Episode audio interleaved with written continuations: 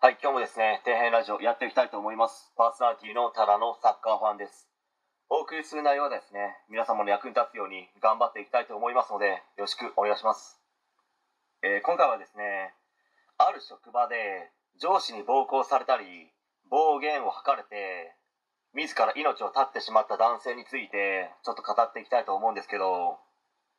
まあ、新聞を読んでいたらですね、ある職場で、もう完全にパワハラですね。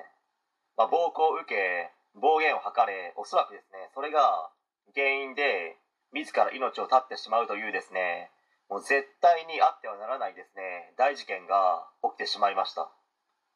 まあ、この亡くなられた方はとても優しくて動物などをですねすごく可愛がり大事にしていたらしいんですよね、まあ、今現在ですねご遺族の方が訴訟を起こし法廷で争う段階まで話が進んでいるみたいですけど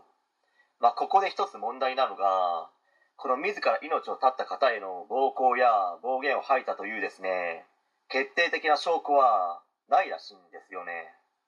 まあ、数人の目撃情報はあるらしいんですけど、まあ、それだけだとご遺族の方の希望している通りの結果には、まあ、なりにくいのではないかと、まあ、ある弁護士の方の言葉がありましたね。まあ、仮に暴行を受けているんであれば刑事事件に発展してもおかしくはないんでしょうけどやっぱり証拠がなければ警察も動けないですからね。まあ記事にですねこの亡くなられた方の保護者の方が悲痛な叫びを上げていて、まあ、苦悩する日々なんだろうなという思いがですね、まあ、文面からひしひしと伝わってきて辛かったですね。まあ、その中でこの亡くなられた方にですねおばあちゃんがいるみたいですけど、まあ、お孫さんになりますけど毎日ですね遺骨に手を合わせて泣いているみたいな文章がありましたけど、まあ、それを見てとても悲しくなりましたよね、